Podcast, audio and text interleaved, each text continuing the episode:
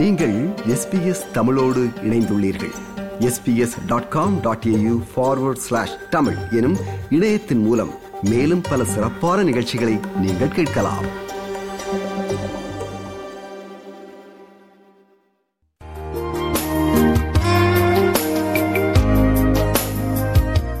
நாற்காலி இல்லாததும் ஒரு வீடா? எங்கள் வீட்டில் இப்படி திடீரென்று எல்லோருக்கும் தோன்றிவிட்டது. அவ்வளவுதான். குடும்ப அஜெண்டாவில் வைக்கப்பட்டு இந்த விஷயத்திலே விவாதம் தொடங்கியது. முதல் நாள் எங்கள் வீட்டுக்கு ஒரு குடும்ப நண்பர் விஜயம் செய்தார். அவர் ஒரு சப் ஜட்ஜ். வந்தவர் நம்மை போல் வேட்டி சட்டை போட்டுக் கொண்டு வரப்படாதோ? சூட்டும் பூட்டுமாக வந்து சேர்ந்தார். எங்கள் வீட்டில் முக்காலிதான் உண்டு. அதன் உயரமே முக்கால் அடிதான். எங்கள் பாட்டி தயிர் கடையும் பொழுது அதிலே தான் உட்கார்ந்து கொள்வாள். அவளுக்கு பாரியான உடம்பு. எங்கள் தாத்தா தச்சனிடம் சொல்லி அதை கொஞ்சம் அகலமாகவே செய்ய சொல்லியிருந்தார். சப் ஜட்ஜுக்கும் கொஞ்சம் பாரியான உடம்புதான். வேறு ஆசனங்கள் எங்கள் வீட்டில் இல்லாததால் அதைத்தான் அவருக்கு கொண்டு வந்து போட்டோம். அவர் அதன் விளிம்பில் ஒரு கையை ஊன்றிக்கொண்டு உட்காரப் போனார். இந்த முக்காலியில் ஒரு சனியன் என்னவென்றால் அதன் கால்களுக்கு நேராக இல்லாமல் பக்கத்தில் பாரம் அமுங்கினால் வாரி தட்டிவிடும். நாங்கள் எத்தனையோ தரம் உருகில் வைத்திருக்கும் நெய்யை திருட்டுத்தனமாக எடுத்து தின்பதற்கு முக்காலி போட்டு ஏறும் பொழுது அஜாக்கிரதையினால் பல தரம் கீழே விழுந்திருக்கிறோம். பாவம். இந்த சப் ஜட்ஜும் இப்பொழுது கீழே விழப்போகிறாரே என்று நினைத்து அவரை எச்சரிக்கை செய்ய நாங்கள் வாயை திறப்பதற்கும் அவர் தொப்பு கிடீர் என்று கீழே விழுந்து உருடுவதற்கும் சரியாக இருந்தது. நான் என் தம்பி கடைக்குட்டி தங்கை எங்கள் மூவருக்குமே சிரிப்பு தாங்க முடியாமல் புழக்கடை தோட்டத்தை பார்க்க ஓடினோம். சிரிப்பு அமரும் பொழுதெல்லாம் என் தங்கை அந்த சப்ஜட்ஜ் மாதிரியே கையை ஊன்றி கீழே உருண்டு விழுந்து காண்பிப்பாள். பின்னும் கொஞ்சம் எங்கள் சிரிப்பு நீளம். எங்கள் சிரிப்புக்கெல்லாம் இன்னும் ஒரு முக்கிய காரணம். அவர் கீழே விழும்பொழுது பார்த்ததும் எங்கள் பெற்றோர்கள் தாங்கள் விருந்தாளிக்கு முன்னால் சிரித்து விடக்கூடாதே என்று வந்த சிரிப்பை அடக்கிக் கொண்டதை நினைத்துத்தான். ஆக நாங்கள் எல்லோருக்கும் சேர்த்து சிரித்துவிட்டு வீட்டுக்குள் பூனை போல அடியெடுத்து வைத்து நுழைந்து பார்த்த பொழுது அந்த பாரியான உடம்புள்ள விருந்தாளியை காணவில்லை. அந்த முக்காலியையும் காணவில்லை. அதை அவர் கையோடு கொண்டு போயிருப்பாரோ? என்று என் தங்கை என்னிடம் கேட்டாள். இந்த நிகழ்ச்சிக்கு பின்னரே எங்கள் வீட்டில் எப்படியாவது ஒரு நாற்காலி செய்து விடுவது என்று முடிவெடுக்கப்பட்டது. இந்த நாற்காலி செய்வதில் ஒரு நடைமுறை கஷ்டம் என்னவென்றால் முதலில் பார்வைக்கு எங்கள் ஊரில் ஒரு நாற்காலி கூட கிடையாது. அதோடு நாற்காலி செய்ய தெரிந்த தச்சனும் கிடையாது. நகரத்தில் செய்து விற்கும் நாற்காலியை வாங்கி கொண்டு வந்து விட்டா போச்சு என்று எங்கள் பெத்த அண்ணா ஒரு யோசனையை முன்வைத்தான். அது உறுதியாக இராது என்று நிராகரித்து விட்டார் எங்கள் அப்பா. பக்கத்தில் ஒரு ஊரில் கெட்டிக்கார தச்சன் ஒருவன் இருப்பதாகவும் அவன் செய்யாத நாற்காலிகளே கிடையாது என்றும் கவர்னரே வந்து அவன் செய்த நாற்காலிகளை பார்த்து மெச்சி இருக்கிறார் என்றும் எங்கள் அத்தை சொன்னாள். அத்தை சொன்னதில் உள்ள இரண்டாவது வாக்கியத்தை கேட்டதும் அம்மா அவளை ஆமா இவ ரொம்ப கண்டா என்கிற மாதிரி பார்த்து முகத்தை திருப்பிக் கொண்டாள். அப்பா வேலையாளை கூப்பிட்டு அந்த தச்சனுடைய ஊருக்கு அவனை அனுப்பிவிட்டு எங்களோடு வந்து உட்கார்ந்தார். இப்பொழுது நாட்காலியை எந்த மரத்தில் செய்யலாம் என்பது பற்றி விவாதம் நடந்து கொண்டிருந்தது. தேக்கு மரத்தில் தான் செய்ய வேண்டும். அதுதான் தூக்க வைக்க லேசாகவும் அதே சமயத்தில் உறுதியாகவும் இருக்கும் என்றால் பாட்டி தன்னுடைய நீட்டிய கால்களை தடவிக்கொண்டேன் இந்த சமயத்தில் எங்கள் தாய் மாமனார் எங்கள் வீட்டுக்குள் வந்தார். எங்கள் பெத்தண்ணா ஓடிப்போய் அந்த முக்காலியை தூக்கி கொண்டு வந்தான். சிறிது நேரம் வீடே கொல்லென்று சிரித்து ஓய்ந்தது. நாற்காலி விவாதத்தில் மாமனாரும் அக்கறை காட்டினார். தனக்கு ஒரு நாற்காலி செய்ய வேண்டும் என்று பிரியம் இருப்பதாக தெரிவித்தார். எங்களுக்கும் ஒரு துணை கிடைத்த மாதிரி ஆயிற்று. வேப்ப மரத்தில் செய்வது நல்லது என்றும் அதில் உட்கார்ந்தால் உடம்புக்கு குளிர்ச்சி என்றும் மூலவியாதி கிட்ட நாடாது என்றும் மாமனார் சொன்னார்.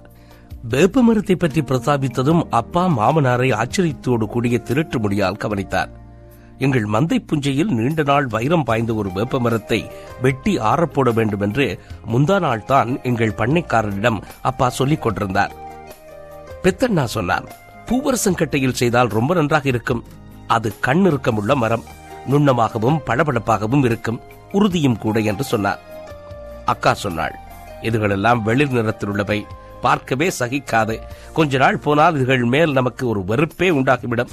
நான் சொல்கிறேன் செங்கரும்பு நிறத்திலோ அல்லது எள்ளு பிண்ணாக்கு மாதிரி கருப்பு நிறத்திலோ இருக்கிற மரத்தில் தான் செய்வது நல்லது. அப்புறம் உங்கள் இஷ்டம் என்றாள். பளிச்சென்று எங்கள் கண்களுக்கு முன்னால் கண்ணாடி போல் மின்னும் பளபளப்பான கருப்பு நிறத்தில் கடைந்தெடுத்த முன்னத்தங்கால்களுடன் சாய்வுக்கு ஏற்ற வளைந்த சோம்பல் முறிப்பது போல பின்னத்தங்கால்களுடனும் ஒரு சுகாசம் தோன்றி மறைந்தது. எல்லோருக்குமே அவள் சொன்னது சரி என்று பட்டது. ஆக எங்களுக்கொன்றும் எங்கள் மாமனார் வீட்டுக்கொன்றுமாக இரண்டு நாட்காலிகள் செய்ய உடனே ஏற்பாடு செய்யப்பட்டது. இரண்டு நாட்காலிகளும் எங்கள் வீட்டில் வந்து இறங்கிய பொழுது அதில் எந்த நாற்காலியை வைத்துக் கொண்டு எந்த நாற்காலியை மாமனார் வீட்டுக்கு கொடுத்து அனுப்புவது என்று எங்களுக்கு தெரியவில்லை. ஒன்றை பார்த்தால் மற்றதை பார்க்க வேண்டாம். அப்படி ராமர் லட்சுமணர் மாதிரி இருந்தது. ஒன்றை வைத்துக் கொண்டு மாமனார் வீட்டுக்கு ஒன்றை கொடுத்து அனுப்பினோம் கொடுத்து அனுப்பியதுதான் நல்ல நாற்காலியோ என்று ஒரு சந்தேகம். ஒவ்வொருத்தராய் உட்கார்ந்து பார்த்தோம்.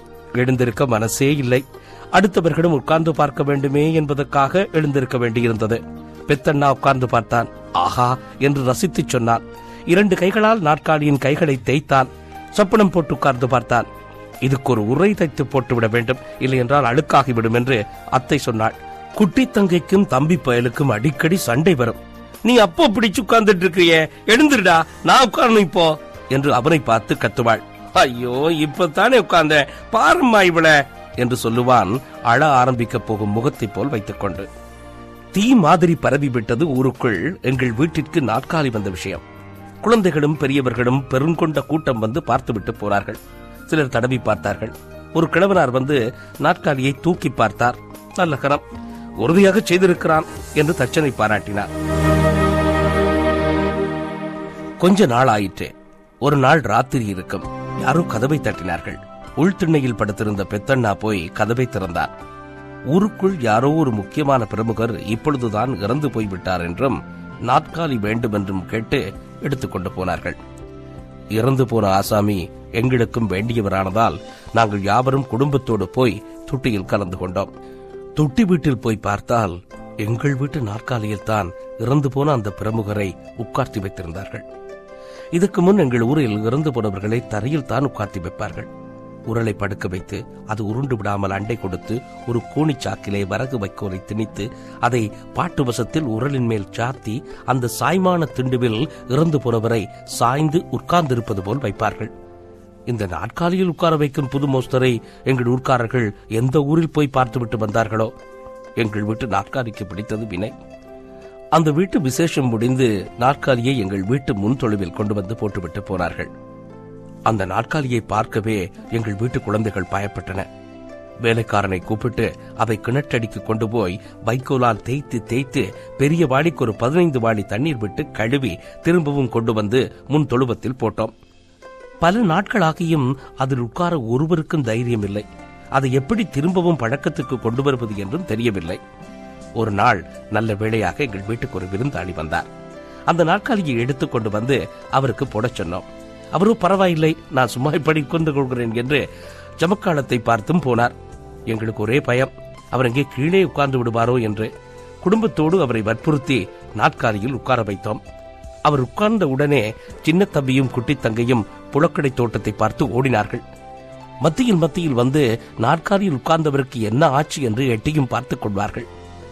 மறுநாள் எங்கள் வீட்டுக்கு வந்த ஒரு உள்ளூர் கிழவனார் தற்செயலாகவே வந்து நாற்காலியில் உட்கார்ந்து எங்களுக்கு மேலும் ஆறுதல் தந்தார். இப்படியாக அந்த நாற்காலியை பழக்கினோம். முதலில் வீட்டில் உள்ள பெரியவர்கள் உட்கார்ந்தோம். குழந்தைகளுக்கு இன்னும் பயந்தடையவில்லை. கொஞ்சம் உட்காரண்டா நீ முதலில் என்று கெஞ்சுவாள் குட்டி தங்கை. தம்பி பயலை பார்த்து ஏன் நீ உட்கார்றது தானே? என்பான் அவன் வெடுக்கென்று. எங்கள் வீட்டுக்கு வந்திருந்த பக்கத்து தெரு சுகந்தி தன்னுடைய ஒரு வயசு தம்பி பாப்பாவை கொண்டு வந்து உட்கார வைத்தாள். அதிலிருந்துதான் எங்கள் வீட்டு குழந்தைகளும் பயமில்லாமல் உட்கார ஆரம்பித்தார்கள். திரும்பவும் ஒரு நாள் ராத்திரி யாரோ இறந்து போய்விட்டார்கள் என்று நாற்காலியை தூக்கிக் கொண்டு போய்விட்டார்கள். இப்படி அடிக்கடி நடந்தது. நாற்காலியை வருத்தத்தோடு தான் கொடுத்து அனுப்புவோம். வந்து கேட்கும் இளவு வீட்டுக்காரர்கள் எங்கள் துக்கத்தை வேறு மாதிரி அர்த்தப்படுத்திக் கொள்வார்கள். தங்களவர்கள் இறந்து போன செய்தியை கேட்டுத்தான் இவர்கள் வருத்தப்படுகிறார்கள் போல் இருக்கிறது என்று நினைத்துக் கொள்வார்கள். தூக்கம் கலைந்த எரிச்சல் வேறு. செத்து தொலைகிறவர்கள் ஏன் தான் இப்படி அகாலத்தில் சாகிறார்களோ தெரியவில்லை என்று அக்கா ஒரு நாள் சொன்னாள் நல்ல நாக்காளி செய்தோம்டானா செத்து போன ஊக்காரங்கள் உட்கார்றதுக்கு ச்சே என்று அறுத்து கொண்டார் அண்ணன். நாற்காலி செய்ய கொடுத்த நேர பலன் என்றாள் அத்தை. பெத்தண்ணா ஒரு நாள் ஒரு யோசனை செய்தார். அதை நாங்கள் இருவர் மட்டிலும் தனியாக வைத்துக் கொண்டோம். ஒரு நாள் அம்மா என்னை ஏதோ காரியமாக மாமனாரின் வீட்டுக்கு போய் வரும்படி சொன்னாள். நான் அவருடைய வீட்டுக்குள் நுழைந்த பொழுது மாமனார் நாற்காலியில் அமர்க்களமாய் உட்கார்ந்து வெற்றிலை போட்டுக் கொண்டிருந்தார். நாற்காலியை அவர் தவிர அந்த வீட்டில் யாரும் உபயோகிக்க கூடாது. காலையில் எழுந்திருந்ததும் முதல் காரியமாக அதை துடைத்து வைப்பார். ஒரு இடத்திலிருந்து அதை இன்னொரு இடத்துக்கு தானே மெதுவாக எடுத்துக்கொண்டு போய் சத்தமில்லாமல் தண்ணீர் நிறைந்த மண்பானையை இறக்கி வைப்பதைப் போல் அவ்வளவு மெதுவாக வைப்பார். மாமனார் என்னை கண்டதும் வரவேணும் மாப்பிளவாள் என்று கூறி வரவேற்றார். கொஞ்சம் வெற்றில போடலாமே என்று என்னை கேட்டுவிட்டு பதிலும் அவரே சொன்னார். படிக்கிற பிள்ளை வெத்தில போட்டா கோழி முட்டும். அம்மா சொல்லி அனுப்பிய தகவலை அவரிடம் சொல்லிவிட்டு வீடு திரும்பினேன். ராத்திரி அகாலத்தில் கதவு தட்டும் சத்தம் கேட்டது. வீட்டில் எல்லோரும் அயர்ந்த தூக்கம். நான் பெத்தண்ணாவை எழுப்பினேன். நாற்காலிக்காக வந்த ஒரு இளவு வீட்டுக்காரர்கள் வெளியில் நின்று கொண்டிருந்தார்கள். பித்தண்ணா அவர்களை தெருப்பக்கம் அழைத்துக் கொண்டு போனான் நானும் போனேன். வந்த விஷயத்தை அவர்கள் சொல்லி முடித்ததும் பித்தண்ணா அவர்களிடம் நிதானமாக பதில் சொன்னார். நாக்காளிதானே? எங்க மாமனார் வீட்டில் இருக்கிறது போய் கேளுங்கள் தருவார். அவர்களை அனுப்பிவிட்டு வீட்டுக்குள் வந்து இருவரும் சத்தமில்லாமல் சிரித்தோம். அப்பா தூக்கச் சடைவோடு படுக்கையில் புரண்டு கொண்டே யார் வந்தது? என்று கேட்டார். வேலை என்ன? பிணைகளுக்கு மாடுகள் வேணுமா? என்றான் பித்தண்ணா. துப்பட்டியை இழுத்து போர்த்திக் கொண்டு மறுபுறம் திரும்பி படுத்துக் கொண்டார் அப்பா. இப்பொழுது மாமனார் காட்டில் பெய்து கொண்டிருக்கிறது மழை.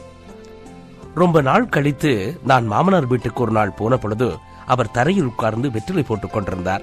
வழக்கமான சிரிப்புடனும் பேச்சுடனும் என்னை வரவேற்றார். என்ன இப்படி கீழே? நாக்காளி எங்கே? சுற்றுமுற்றும் கவனித்தேன். வெற்றிலையின் முதுகில் சுண்ணாம்பை தடவிக்கொண்டே என்னை ஆழ்ந்து பார்த்து புன்னகை செய்தார். பின்பு அமைதியாக அந்த காரியத்துக்கே அந்த நாக்காளியை வைத்துக் கொள்ளும்படி நான் கொடுத்துட்டேன். அதுக்கும் ஒன்று வேண்டியது தானே? என்றார். எனக்கு என்ன சொல்வது? தெரியவில்லை. வீட்டுக்கு திரும்பி வரும் பொழுது இந்த செய்தியை சொல்ல பெத்தண்ணாவிடம் வேகமாக விரைந்தேன். ஆனால் வர வர என்னுடைய வேகம் குறைந்து தன்னடையாயிற்று.